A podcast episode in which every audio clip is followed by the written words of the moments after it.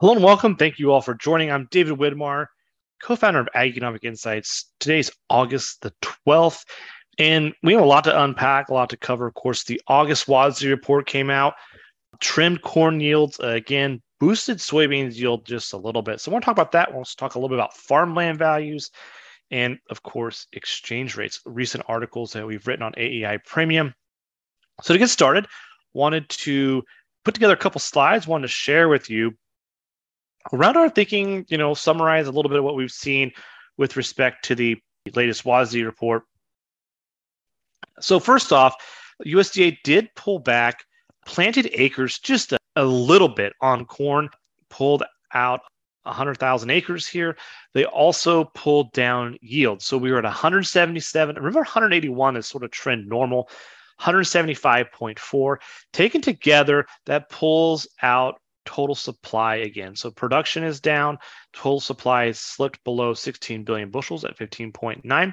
So when we work through here, we've also saw that exports got trimmed a little bit. Total usage is trimmed a little bit. So we trimmed production, but we've trimmed usage as well. That brings us to an ending stock situation of about one point four billion bushels, one point three eight eight billion more specifically. The farm market average year price hasn't changed all that much from the July estimate. But when you look at the stocks to use, we're sitting now at a nine point six percent stock to use ratio. That's down from ten point one, so about a half a percent adjustment. And that's consistent to where we were back in June. You know, again, that long run average is closer to thirteen percent. So a smaller corn crop shaping up, but not necessarily a huge adjustment, not necessarily a large shift. So they pulled one point six bushel per acre out of the national trend. So about soybeans just a little bit. They actually trimmed harvested acres and planted acres by three hundred thousand acres, and then they added four tenths of a bushel. So in general, total supply increased about forty million bushels, not a huge change. They're about thirty-six million bushels more specifically. And then, of course, they bumped usage up just a little bit. Usage is actually improving. So we had a kind of a net here of ending stocks increasing just a little bit. And that from two hundred thirty million bushels to two hundred forty-five million bushels. And they lowered the farm average price from fourteen forty last month to fourteen thirty-five. So we have a stocks to use ratio for soybeans that increased just a little bit. It's up to five point four percent, up from five point one percent back in July. And back in May, of course, we were sitting somewhere around six point eight percent. So in general, soybeans have been trending a little bit tighter. This is a little bit of an uptick here on the soybean side. So, you know, providing you just a quick overview, of course, check your forecast network scores. A big surprise there, given where the consensus was as to where soybean finally ended up. So you're going to want to take a look at that, uh, zero in your scores, think about what their expectations are. And still a lot of growing season left, still a lot of uncertainty left. We'll update a post that we write every year about how much change there could be from now through the final, including September and October.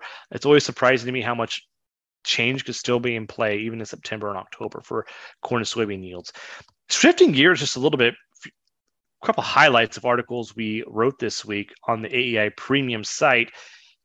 First one is around the U S dollar, and this is really can feel a little bit abstract for most of us here because we don't think about exchange rates all that much unless we're in the import-export business. But in general, it's important because international buyers of grain have to first buy dollars, and the purchasing power that international buyers have can be impacted by the price of commodities, but also the price of the currency of the U S dollar relative to their local currency.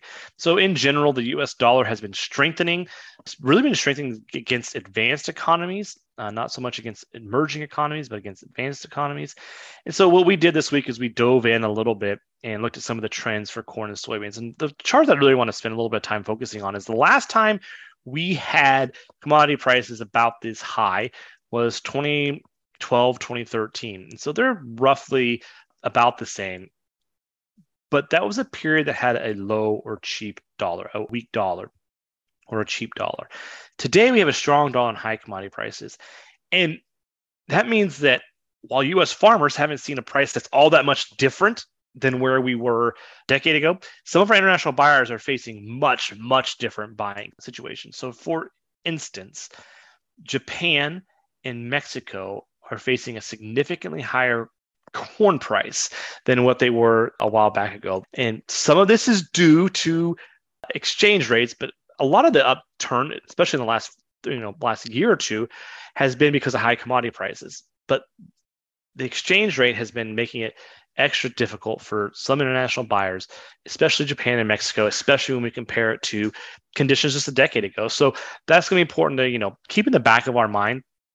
I'm going to write another article here about this, but what makes exchange rates so difficult is that its relative prices and its elasticities, what we wrote about in that What We're Thinking About memo a couple of weeks ago. So first of all, it's a lot of relative prices. So each commodity is going to have a different, that U S exports is going to have a different trade-weighted index. We'll talk about that in another article. But also, you know, even China, our grain buyers are going to have different challenges. And so they might be able to buy from the U S. They might be able to buy from South America. How much can they switch? How much elasticity do they have? Being able to switch between grain buyers. And so it's sometimes there's can be big adjustments, but oftentimes there are small adjustments, but it does impact, you know, purchasing power and how much is there to purchase. Second article here, man, the big surprise came out this week was Indiana farmland values. We had an Ag Forecast Network question about this. We put the market at fifteen percent higher rates year over year. It came in at thirty-one percent for top quality farmland values, a huge increase. If you go back to the twenty nineteen sort of low point, back in twenty nineteen, top quality farmland values were eight thousand two hundred twelve dollars an acre.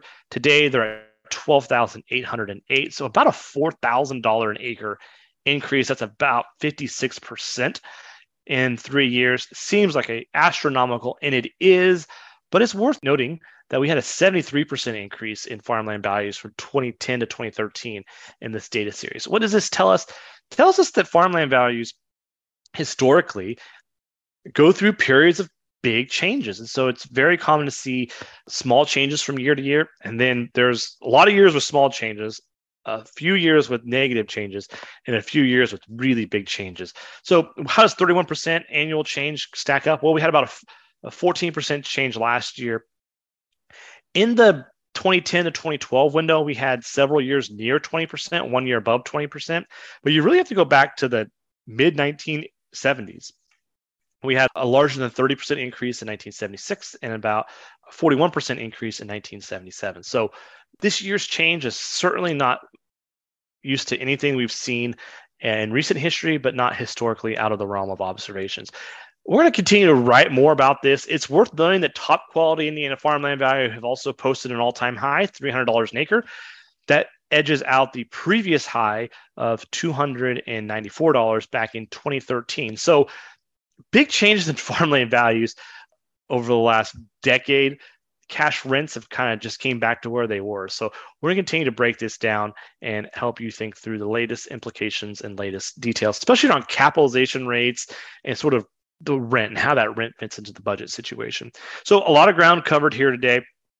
I wanted to remind you to update your forecast, check a look at your scores. And as always, stay curious. We'll catch you all next week. Thanks so much.